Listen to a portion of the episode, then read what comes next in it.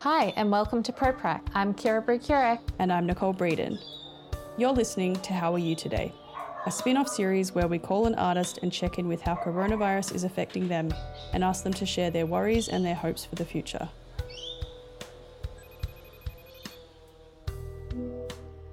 Hello. Hello. Hi. Hi. Hey. How are you? How are you? Good. To hear your voice. How are you today? I'm doing good. Um, just having a slow morning. Um, yeah, things are good. Do you want to tell us how the pandemic has affected you personally? Yeah. Um, like in so many ways. um, it's like my life has kind of turned upside down a bit. Um, maybe for context, I should tell you I like I haven't talked to you for such a long time. Mhm. um, Yeah. I've been living in London for the last like six years. Um, working for the last three years at Tate Britain as a curator and then one of the contemporary uh, teams. And so my life was like pretty busy, pretty like, um, yeah, rushing around a lot. Um, and then the pandemic hit and I was kind of going through some like personal stuff and feeling quite burnt out anyway. Um, and then I, um, Tate announced like we got three weeks off. So I was like, okay. And things were really heating up. Um, and I like, I was just like, okay, I'm just going to come home for a bit and just see how that goes. Um, and so I scrambled for flights and um, was really lucky to get like one of the last flights out. Not so lucky to um, be put in hotel quarantine for two weeks. Um, but then, um, uh, yeah, and then I um, found out I got furloughed, which is like kind of like the um, British version of co- um, JobKeeper. So I've just been like living in my parents' house for like three months. Same. Join Um, the club. yeah. And like it's the longest time like I've not lived with my parents since I was 19. Oh I've God, like same. never had yeah. I've like never had a chunk of time off ever. Um and I've also not been in Australia this long for 6 years. Wow. So yeah, it's all um kind of wacky and great.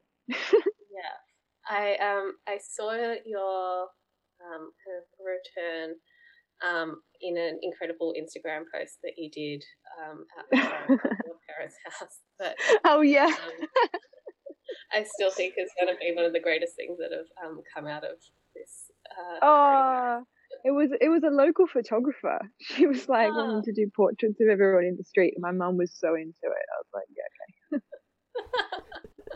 And that um robe I was wearing, um, I uh, actually stole it from the hotel because I was like, you guys are fucked. I'm taking your I'm taking your robe. Yeah, oh my gosh. Uh, can you tell us a little bit about your experience um, in hotel quarantine?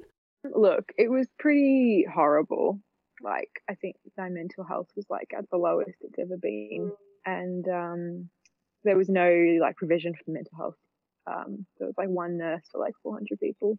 Um, And it also, I was like the second flight in, so they just didn't know what they were doing. So like, maybe like the second day in, they were like, "Oh yeah, you can probably like go out for a walk tomorrow," and then like that could never happen. But yeah, so there was no fresh air.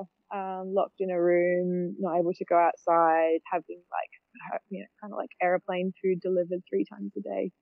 Um, yeah, I went a bit nuts.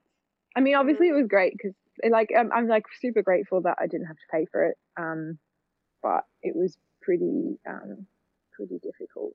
You mentioned before that this is kind of one of the longest chunks of time off that you've had off in a really long time.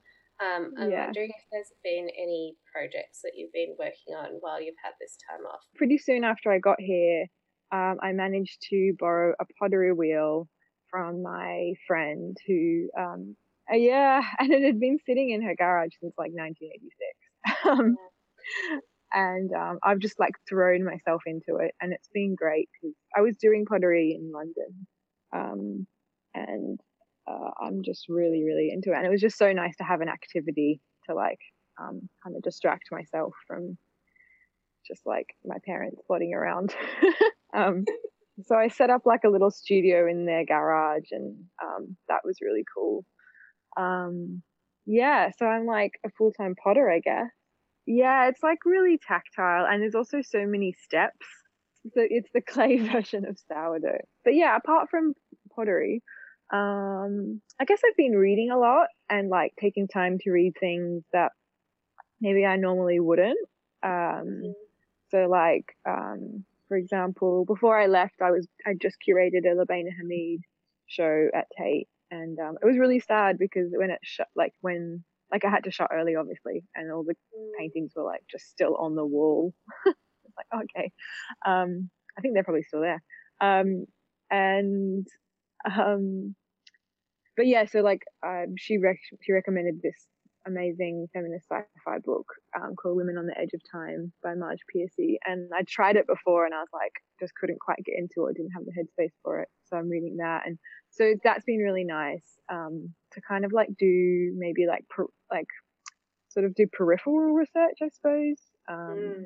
Like I've been watching like some Derek Jarman films and like, um, uh, went on like a pilgrimage to um, Leigh Bowery's grave, mm-hmm. which was really fun. Um, who I've always been really interested in. Do you want to detail how your routine has changed? Uh, I don't get up as early, that's for sure. Yeah. Um, I guess like my my days in London were like you know, yeah, getting up, cycling to work, having a pretty intense day, maybe doing some exercise, having dinner, going to bed, doing it again. Um, and now I'm like doing yoga, like having a slow coffee, um, like making more time to talk to friends and like maybe um, like being a bit more intentional about the way I communicate with people. I've been doing this like really cheesy but quite cute um, routine with a friend where we send like gratitude lists to each other every day. Aww. um, so nice. It's really nice. Yeah. Um, and we're like not even that good friends, but now we are. Yeah. yeah. Um, now I know everything about her. Yeah. Every day, I feel yeah. like I feel like uh, probably a lot would um yeah emerge from a gratitude list that you send every day. It probably have a lot of detail over time. Yeah, and like when you have a bad day, it can be interesting to see what like to find have to find things. So for like the first week, I was like breathing fresh air. I was like on my list every day. Um, is there anything that you're currently worried about? I think I'm like worried about everything and nothing, like on a personal level. Um, like I'm a little bit worried about going back to London and what that's going to feel like. Um, but I'm also like, I suppose I'm feeling really strong in how much I've got through. So I'm kind of worried about nothing. Um, but I guess on a like collective level, I feel, or, you know, on a global level, I feel really worried about um, the way that um, the way that the police have been brought in in um, to really vulnerable communities and like yeah.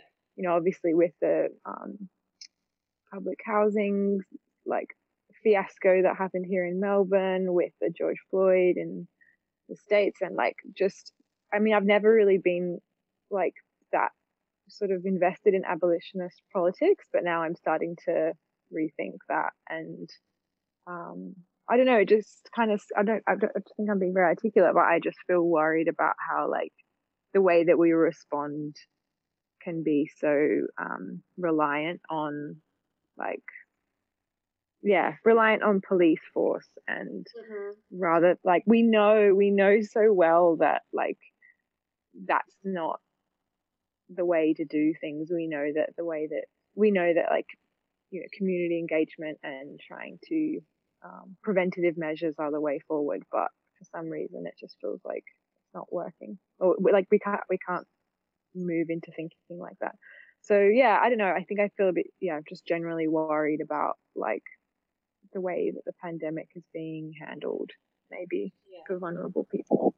On the flip side of that, what are you hopeful for yeah, again, like I think I have a personal answer and a collective answer. I think on a personal level, I'm really hopeful that I can bring some of this um, kind of creativity and like slowness into my into my life back when I go back to work and like being able to bring some of the lessons. Like I've learned so much about myself in the last three months, like some things that I was, you know, didn't maybe want to learn, but um, I've it's been really, um, really amazing.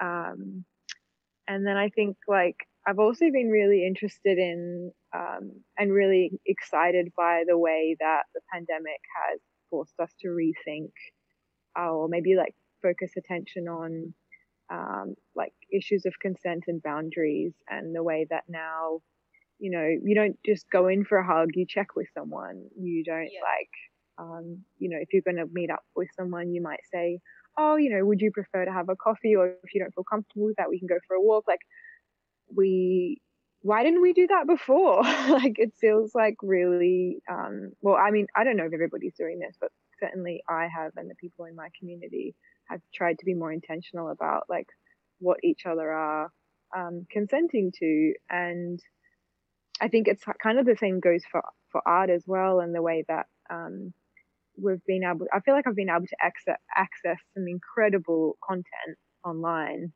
and it, that also is kind of like well, how come like i really hope that that continues and that we um, are able to you know attend a dance performance in LA one day and then go to a um I don't know.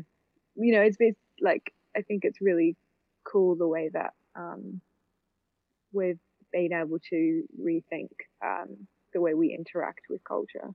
So I really hope that that continues.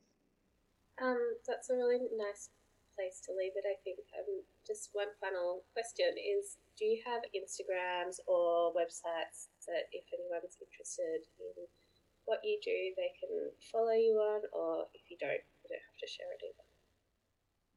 um, I do. Uh, I have an Instagram which is, um, I think it's laura.castagnini. Um, and now you've just reminded me that I do have a website and it's really out of date. And that was like on my list of projects of things that I was meant to do during the pandemic uh, and I haven't done. I feel like that's been nine, nine out of 10 people have said that. okay, that makes me feel better. Yeah. Um, yeah. But I mean, have a look and see what it was, what it's like. Can I even remember? I'm pretty sure it's lauracastagnini.com thank you so much for taking the time to share with us where you're at today. Oh, so nice to talk to you. Yeah. All right, see ya. Okay, bye. We respectfully acknowledge the traditional owners of the land on which we have recorded and pay respect to elders past, present, and emerging, and the elders of the land on which this podcast reaches you on today.